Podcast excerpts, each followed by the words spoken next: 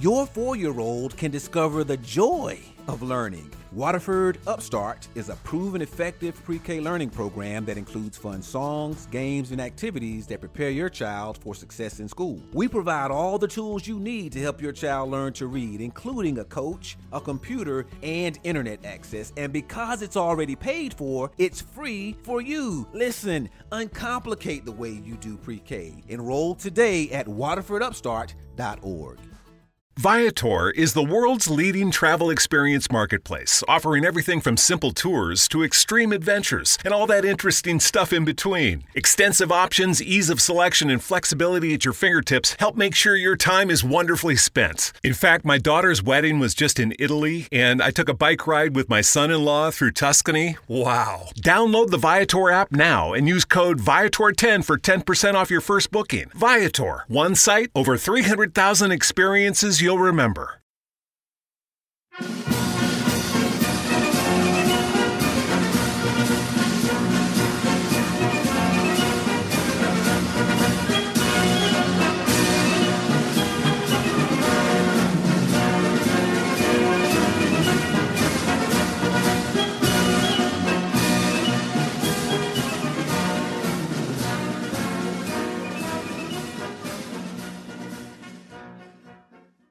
Hello there, welcome to another episode of This Week in History with me, your host, Dan the Viking. I do apologise for the lateness of this podcast. It has been a couple of weeks since our last upload. Um, just wanted to say, you know, hope everyone's staying well, staying safe still. I know it's still a bit of a crazy time out there, and that's pretty much the reason why it's taken me a few weeks to get this podcast out.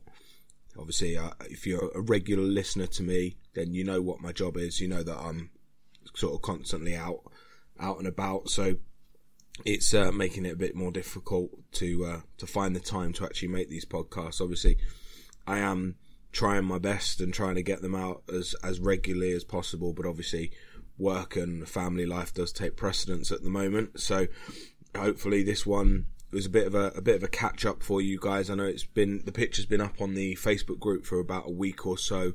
Um, pretty much everybody got it right. Uh, is the this week we will be covering Manfred von Richthofen, or more commonly known as the Red Baron and the Flying Circus.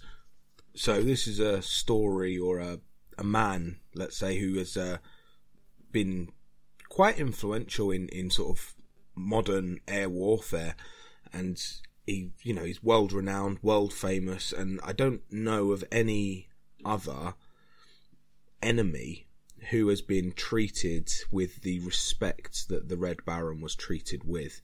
Obviously you know people die in war. Obviously the red baron did actually die. He died on the 21st of april 1918 but he sort of came a legend and he was treated as such by the the the British forces, um, and that's surprising because obviously you know he, he was world famous during the war. He was famous for basically being the one man that any pilot didn't want to come up against. So, you know, to have that sort of a reputation and yet still be treated with the respect that this man was treated with just shows how influential and how important he is to history. How you know he's his name has lived on for over a hundred years now. So to understand the Red Baron, we have to really look at his his early life and where he came from as a person, growing up, and where his career led him. You know, uh, from a very young age, he was born into that military type of power. His father was a cavalry officer. He was born in to becoming a military officer or working within the military. He didn't really have much choice, and you know, he was born into I suppose in these these times you didn't really have much choice. You know, you followed in your father's footsteps, and he didn't really have much choice in what he was he was sort of set out to do.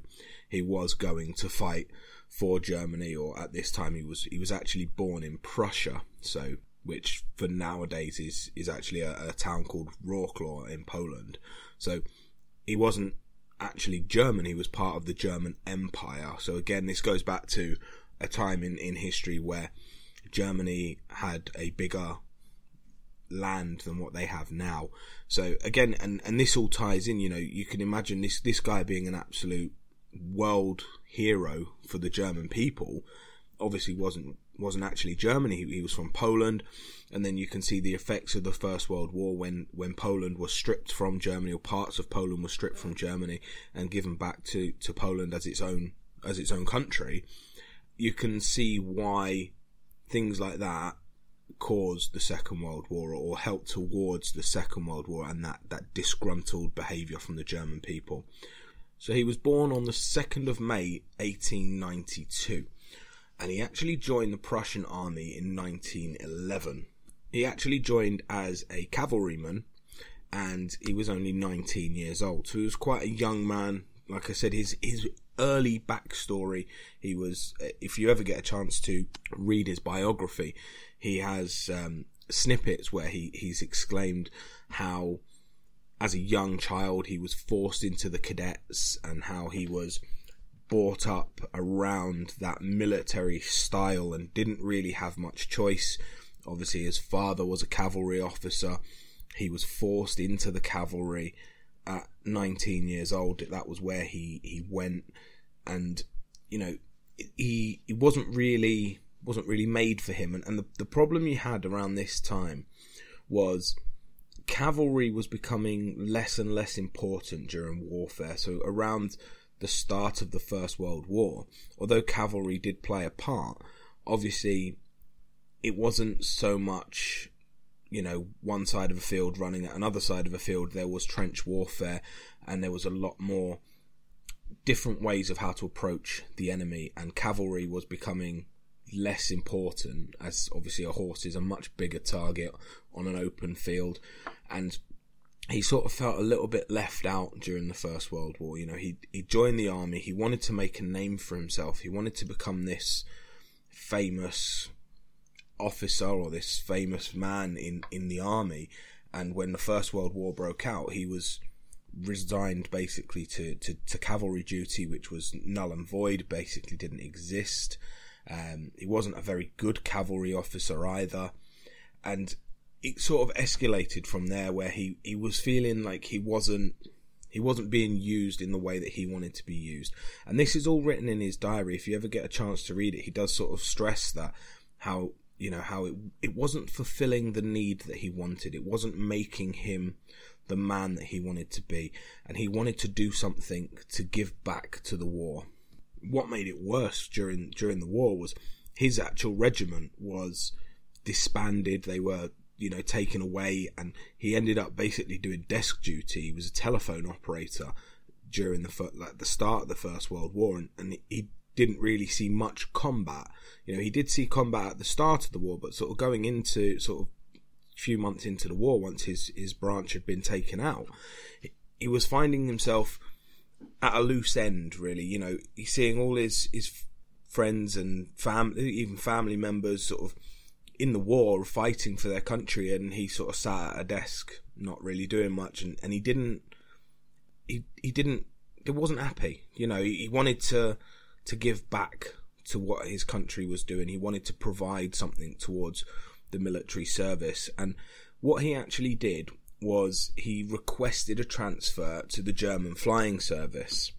Now, this request was actually made in sort of April uh, of 1915. So he'd been been in the war for just over a year, and you know he, he wanted to join. He joined the the flying service in May 1915.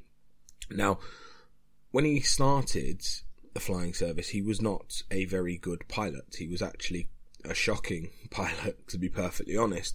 One of his first ever times he flew on his own, he ended up crashing the plane into a field on landing. So, you know, he had that, that stigma of being a really terrible pilot. He, you know, he'd done a little bit of training and, and when he got sent up for the first time on his own, he was basically told, you know, remember what I've taught you and, and get on with it. And he, apparently he flew quite well, but when he, uh, when he actually tried to land, he ended up crashing the plane. So it does, you know, gives you an early insight into how he was as a pilot and how how he learned. You know, he he obviously didn't start off as this amazing, well-renowned pilot that we hear today. So when he started, he actually started as uh, like a reconnaissance pilot. So he is he was an observer. His job was to fly over enemy lines and, and have a look at the the trenches and, and report back basically. So one of his first ever sort of things he saw was uh, between June and August 1915. This is when he was he was doing his observing, and there is a claim that he made that he shot down a French aircraft as with using his machine gun as the observer. So obviously these were two man planes. One man would pilot, one man would have the machine gun. The problem is at this time this plane was shot down behind enemy lines and therefore he can't be credited with that kill. But officially, unofficially, sorry, he he claims that that to be his first kill, even though you know officially it doesn't count because there's no way of confirming it. It's his word against no one's word really. So it's important to think that you know you know this man is credited with 80 kills or 80 planes shot down, 80 kills in the First World War, the highest of any pilot in the First World War, and they're the only kills that could be credited to him because they landed where Germans could actually receive retrieve the the details from the plane. Now, that does show something because you know the, these dogfights were not all fought over German territories, so it does make you wonder how many he actually he actually did kill. And later in in the year in 1915, he ended up joining with a man called Oswald Boelcke. Now, Boelcke, I could do an entire episode on himself. Boelcke is the man who was basically known for writing the book on air tactics. He's known as the father of air fighting tactics. He is the man who wrote down that you only attack an enemy from behind, you attack with the sun behind you. You know, things that are still used today in dogfights in, in the skies. He was that man that wrote that book that showed everybody how to fight.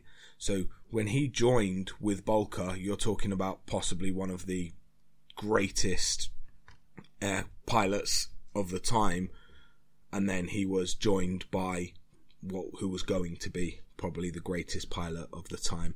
So it's quite impressive that obviously he joined he joined the right person at the right time. Let's put it that way. Later in in the year, he well, sorry, early in the following year, February 1916, he actually met up with his brother, who's Lothar von Richthofen, and he basically pulled him out of he was doing boring duties during the war as well, and he pulled him out of that and brought him into the flying squadrons as well. And they, they ended up joining a bomber squadron and doing missions, sort of bombing behind enemy lines and things like that. Uh, he was in Verdun on the 26th of April 1916, which is obviously one of the most famous battles of, of the First World War. And, you know, he did quite a credible work during then. Now, he actually was known for being a bit of a risk taker, a bit of a crazy pilot.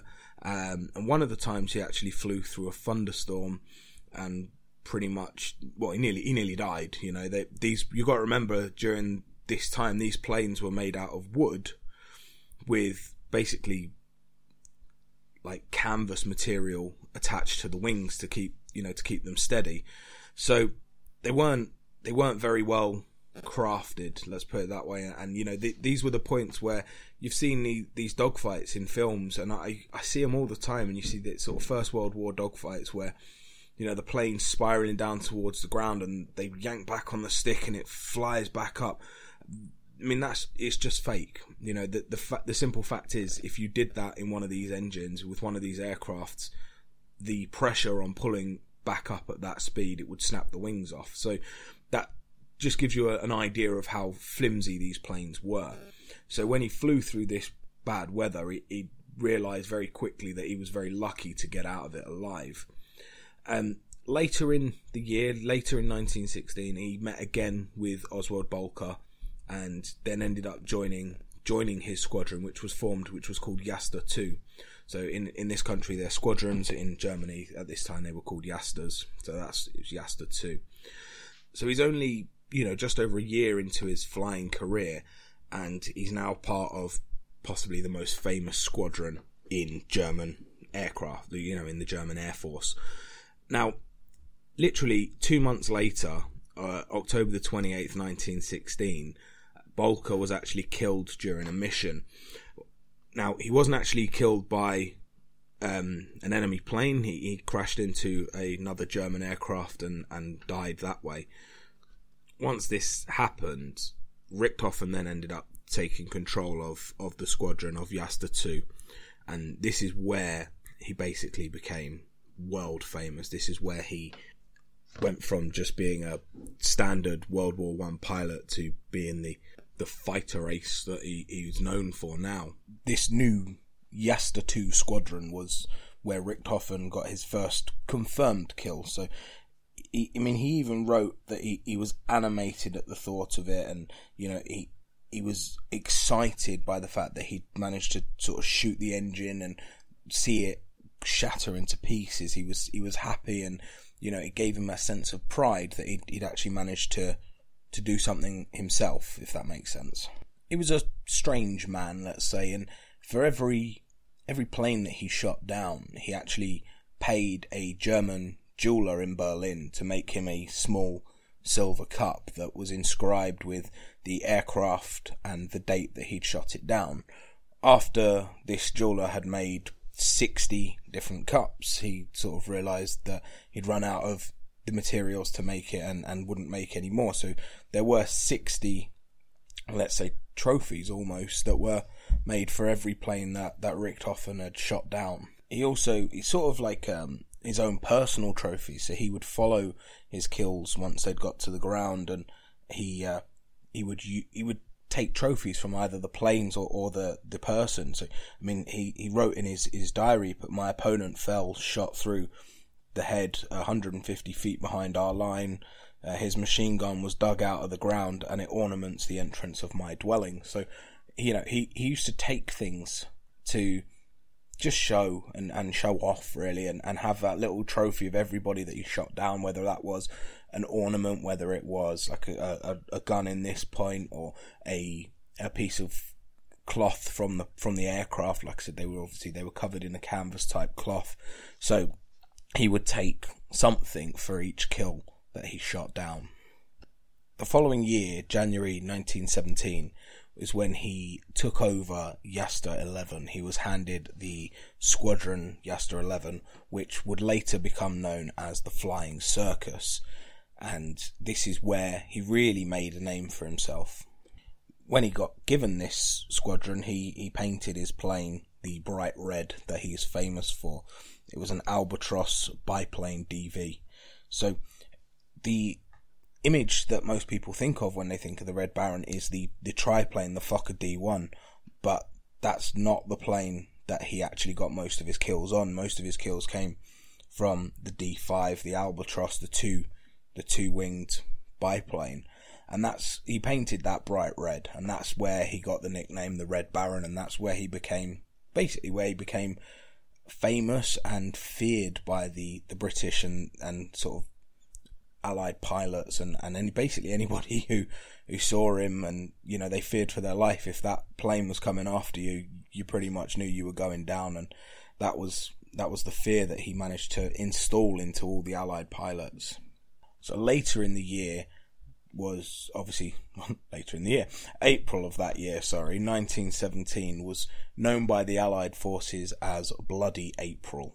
And that's where the Jasta 11 squadron actually managed to shoot down 89 British and Allied aircraft in that one month.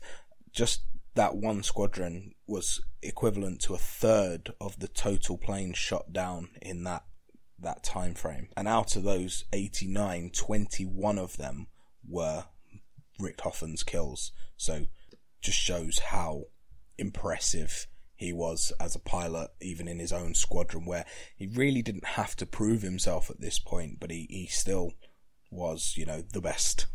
Because Richthofen's plane was so distinct, it was so bright, and it, it became a bit of a target for Allied pilots. Obviously, the majority of them, when seeing the red plane, would, you know, try and land or try and get away. I mean, there's even a, as a point where the British planes were told if you get tailed by the Red Baron, then you need to land as soon as possible. You know, they were told not to engage with him because he was so dangerous. He was such a good pilot.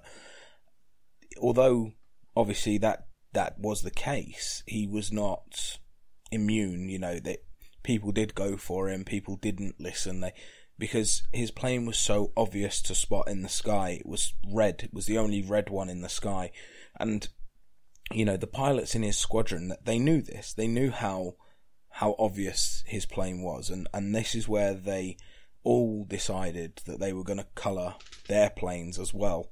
And this is why they became known as the Flying Circus, because every single plane in Jasta 11 was painted a different colour. So obviously we know Richthofen had, had the red plane. His younger brother Lothar von Richthofen, who we, we spoke about earlier, he, he painted his bright yellow. And he uh, he himself had a confirmed 40 kills during the First World War as well. So both of them were very, very good pilots. There was a white plane that was flown by a man named Hans Weiss, who had confirmed 16 kills during the First World War as well. They also had one that was painted with, it was uh, yellow with red lines through, and uh, that was piloted by a man named Werner Steinhauser, who had 10 kills during the First World War. But he also had one of those kills was actually a balloon, believe it or not, which uh, is quite a strange one, but like I said, they were they were used in warfare at this time, so he, he got ten kills during the war as well. The one I find very interesting was uh, a bright blue plane, which was piloted by a name uh, a man named Eberhard Mohnicke. Now he only had nine kills whilst at Jasta 11, so he did, he wasn't one of the, the best pilots there. But his plane was, like I said, it was painted blue, and on the side of the blue was a swastika.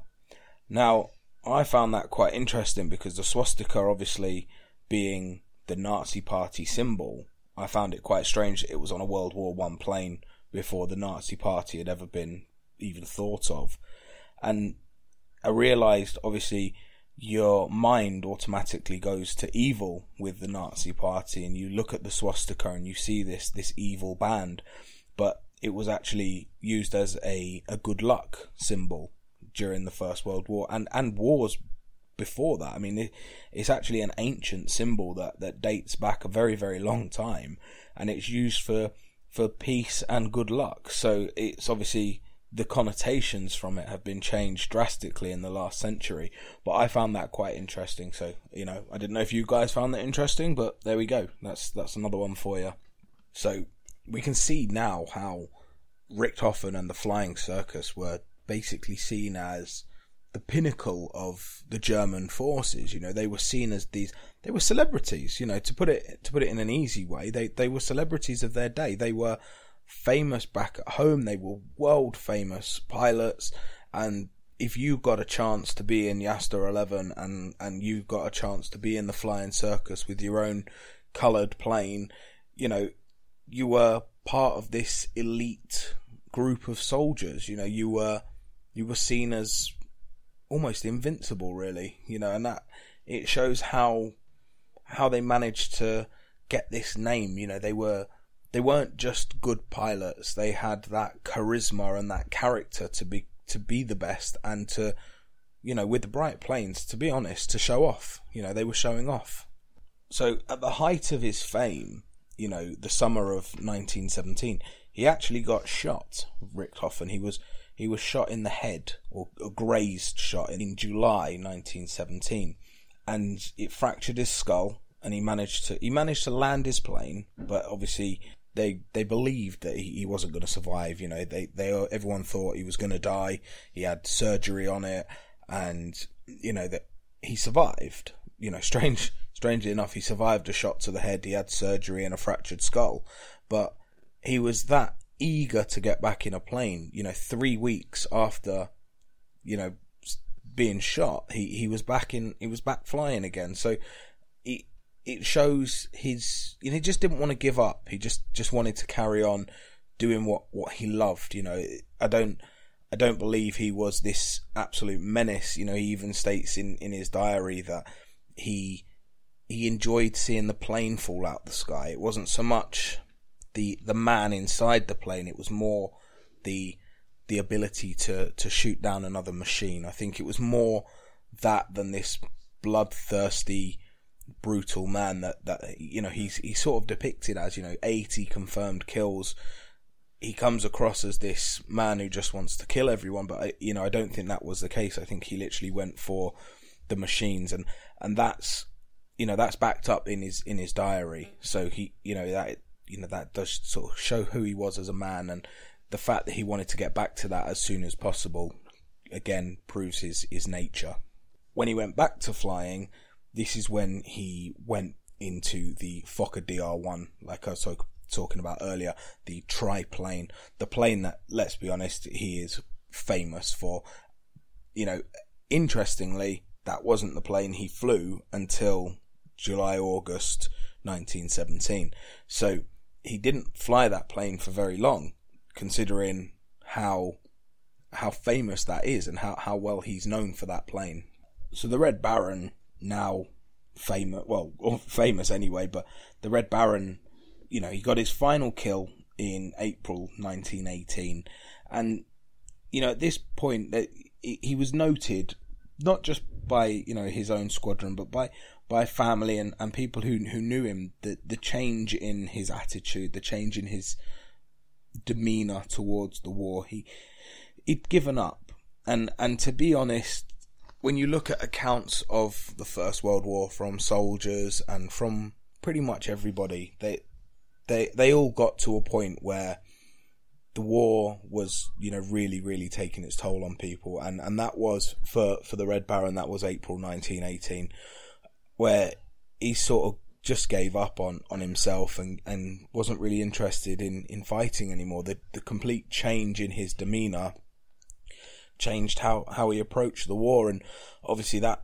that's why, or one of the reasons why that, that would have been his last kill because he, he'd lost the the will to, to carry on fighting and, and the will, to, you know, you've got to remember how, how brutal this war was and, and the effects that the First World War took on every single man that was involved in it. You know, it, it, it started off when the war started, you know, the British and the Germans, they were probably told very similar things. The war, they were all told the war will be over by Christmas. It wasn't supposed to be a very long war.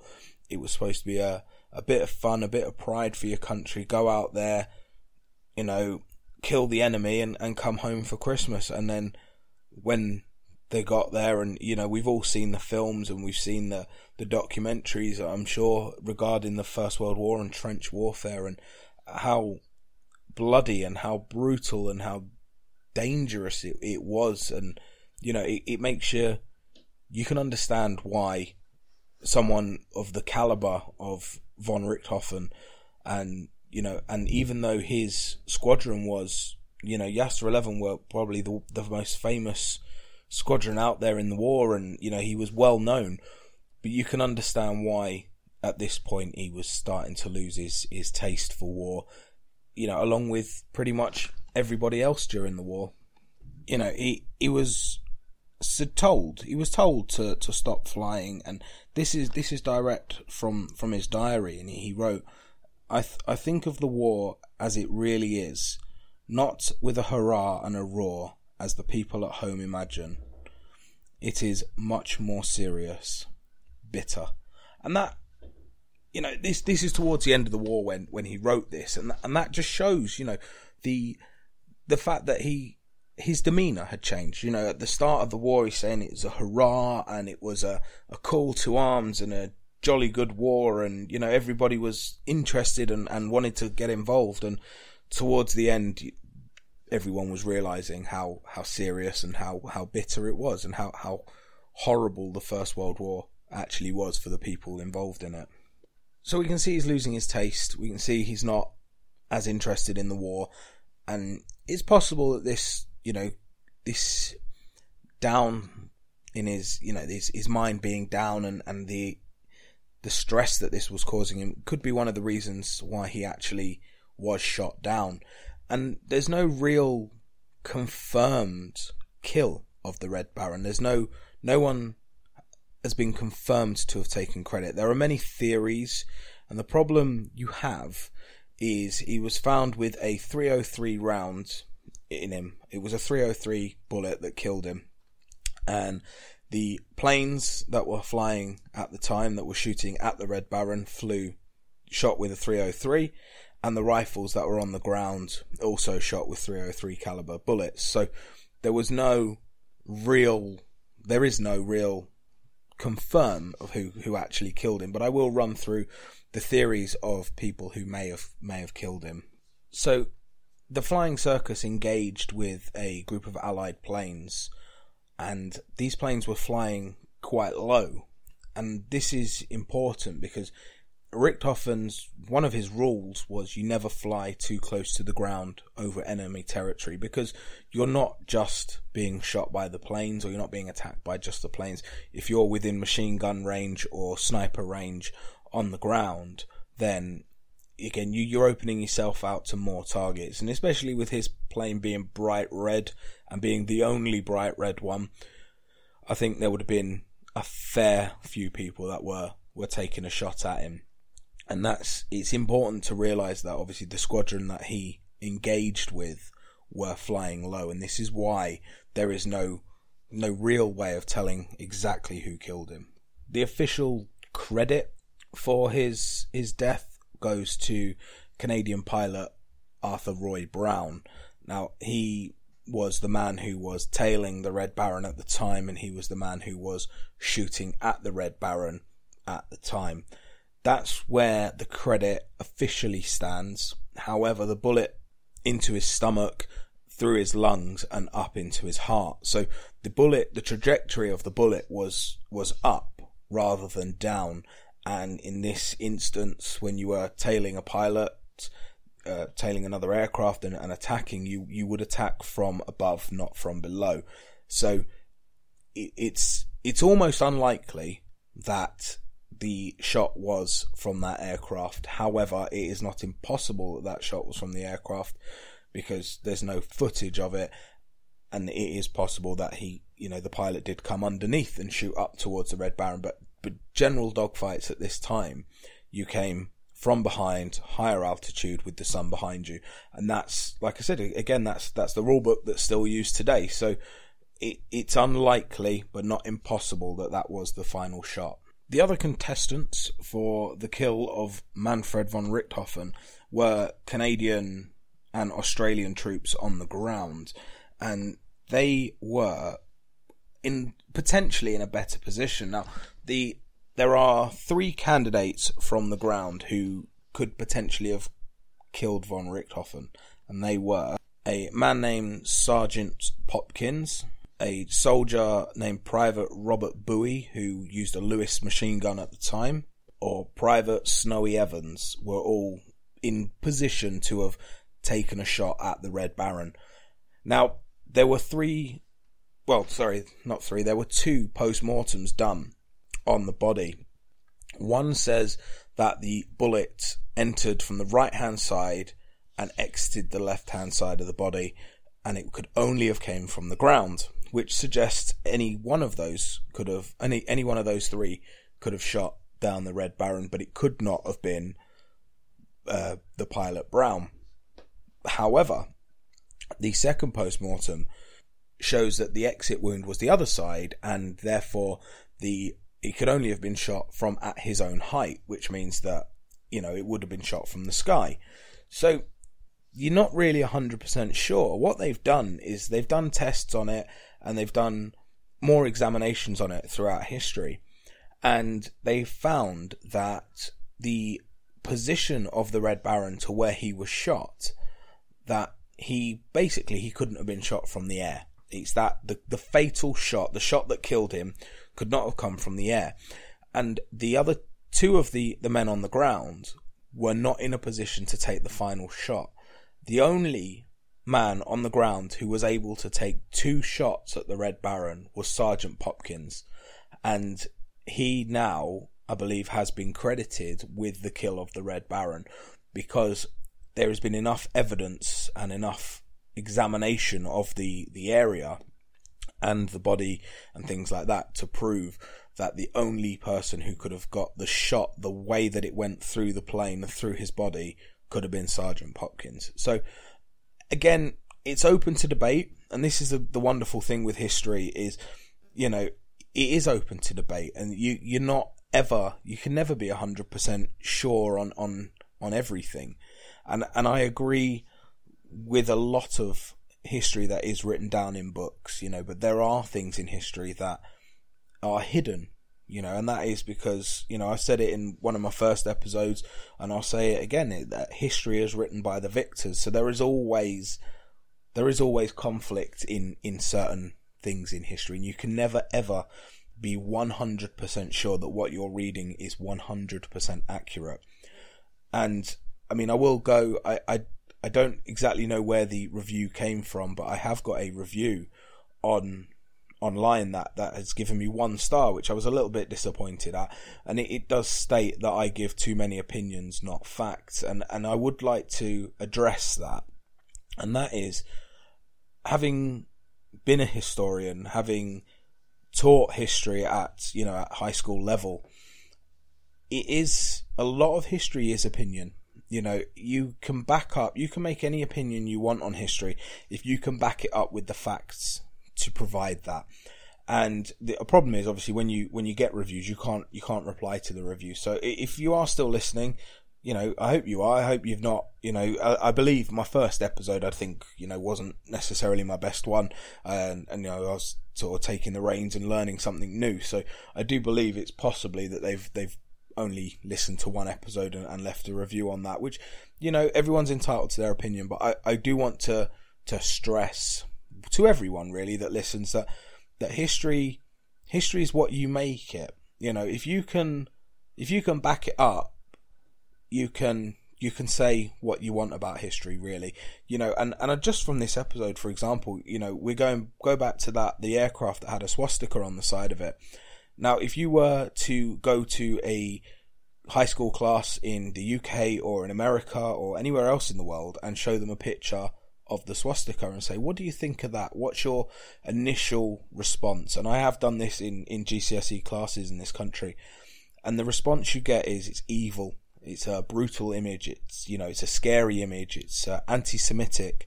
You get, you hear all of these terms thrown out, but then you show them a picture of Buddha in China that has got a swastika on the side of it, and that gives you a, a different opinion to to the the image that you're looking at, and that's that's where history, you know, is wonderful. You you can you can look at things and you can interpret it as long as you can back up what you're saying with a fact or with facts to prove what you're saying.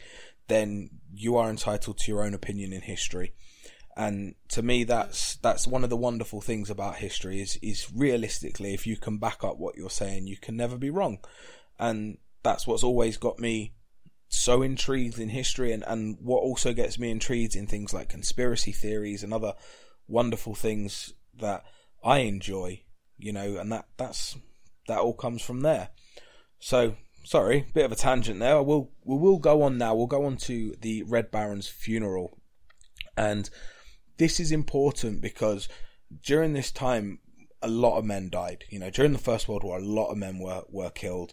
And I wouldn't say care was taken very much over the, the, the dead by the Allied forces or, or by the German forces. It was, there were too many of them to take the care of the funerals that, that they should have been doing. And, you know, this is important because when the Red Baron was shot down, you know, he actually managed to land his plane. That's how good of a pilot he was. Is the the bullet had punctured his heart, punctured his lung. He, he, was pretty much dead, but he still managed to land his plane. So you know, he was a he was a blinding pilot. But the care that was taken, he was given a full m- military funeral by the Allied forces. You know, they carried his coffin, they buried him, they gave him a grave that was marked the respect that the Allied forces had for this man was, was unbelievable. Now, they actually took pictures of this funeral. Now, you can still see these pictures online. And what they did, they were very clever and they, they took these pictures of the funeral and then they flew planes over the German trenches and dropped these images down. Now, they did that for two reasons. One of the reasons they did was to prove that the Red Baron had been shot down and that their fighter ace was dead. That was one of the reasons. And the other reason was to stop a bit of propaganda that was going on. Now, this propaganda happened on both sides during the war. They were the British, the Americans, the what to, to the late, latter end of the war, the Americans, the French, and you know the Allied forces. They were seen as these from the German side. They were seen as these barbaric, brutal, murderous bastards, basically, and and the the Allied forces saw the Germans exactly the same. You know, they saw them as these vicious, horrible men, and that's not the case. And that's why they wanted to sort of show that we are humans, we are real, and we do treat people with with respect. You know, we're not as barbaric as you know what you've been told. So it was to sort of destroy a little bit of the propaganda that was coming from Germany towards this. So that's the story behind the Red Baron. That's the story behind Baron von Richthofen. And, you know, if you don't know about him, now you do. And, you know, if you if you're interested, there are a few songs about him. There's a, a comic book. If you ever seen Snoopy, Snoopy and the Red Baron, it's a song. It's quite a funny song actually. But um, you know, there's also the comic strips of of Snoopy and the Red Baron as well, where you know he gets in his his doghouse and flies. So that he's become a part of society. He's become a, a really important figure in in history. And again, like I said, the way he flew his plane and what he taught fighter pilots is still used today, and that's you know his legacy will live on for that. So that's the that's the story. That's the episode. And like I said, just want to finish on a on a bit of a lighter note. Um, you know, obviously I mentioned there I've had a, had a review. If you do want to give me a review, please give me a review. You know, please go online. There are there are places where you can leave reviews. Mainly it's iTunes, um, but I believe this review came through a different application. But there you can leave a review on iTunes. Just you know, if you if it's a negative review, try and drop me a message first because if there's anything I can improve on, you've got to remember this is my 15th episode. You know, I'm, I am new to podcasting, so you know, give me a bit of time. If, there, if there's anything negative, let me know because uh, you know we'll try and try and sort some things out and try and possibly change the way I do things if if it's if it is negative.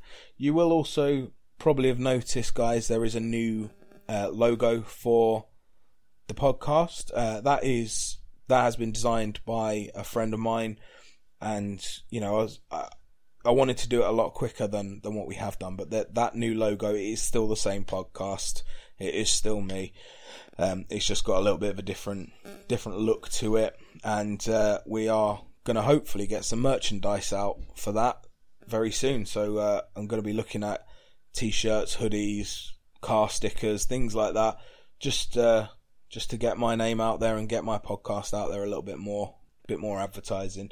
So if anything like that interests you, let me know, uh, and we can try and sort something out. And uh, you know, get yourselves on the Facebook group. Say it every week. Get yourselves on there. We will try and get another episode out this week. Um, like I said, with work at the moment, it's absolutely crazy. Uh, you wouldn't believe everybody wants food. Um, but yeah, it's it's uh, it's very very busy. So I am doing my best to get stuff out as and when I can. And again, the same with Patreon. I'm going to try and get some Patreon done as soon as possible. But again, it's just with things the way they are in the world right now, there are more pressing issues, and I shall try and endeavour to get them done as soon as possible. But thank you guys. Like I said, get yourselves on the Facebook group, drop me a message, leave me a review, and uh, if you do that, I'll I'll give you a shout out next week. So. Thank you very much, guys. Thanks for listening. Remember, we all have history, so make yours great. Bye bye. Not running your business on NetSuite is like trying to sink a putt with a cap pulled over your eyes. NetSuite by Oracle is the number one cloud financial system, giving you visibility and control of your financials, inventory, budgeting, and more all in one place. 93% of surveyed businesses increase their visibility and control after upgrading to NetSuite. Over 31,000 businesses already use NetSuite. This summer, NetSuite has a special financing program for those ready to upgrade at netsuite.com/go. netsuite.com slash go. Mary redeemed a $50,000 cash prize playing Chumba Casino online. I was only playing for fun, so winning was a dream come true. Chumba Casino is America's favorite free online social casino. You too could have the chance to win life changing cash prizes. Absolutely anybody could be like Mary. Be like Mary. Log on to ChumbaCasino.com and play for free now. No purchase necessary. Void where prohibited by law. 18 plus terms and conditions apply. See website for details. The voice in the preceding commercial was not the actual voice of the winner. In the heat of the moment, you're not just keeping it calm, you're keeping it cool too. With an ice cold cold brew. And not just any cold brew, but one that's slow steeped and mixed with brown sugar and molasses flavor. With a cold foam infused with brown sugar coolness and a cinnamon sugar sprinkle on top. That's keeping it calm, cool, and cold brewed. With Dunkin's new brown sugar cream cold brew, America runs on Dunkin'. Price and participation may vary, limited time offer, terms apply. In the heat of the moment, you're not just keeping it calm, you're keeping it cool too. With an ice cold cold brew. And not just any cold brew, but one that's slow steeped and mixed with brown sugar and molasses flavor. With a cold foam infused with brown sugar coolness and a cinnamon sugar sprinkle on top. That's keeping it calm, cool, and cold brewed. With Dunkin's new brown sugar cream cold brew, America runs on Dunkin'. Price and participation may vary, limited time offer, terms apply.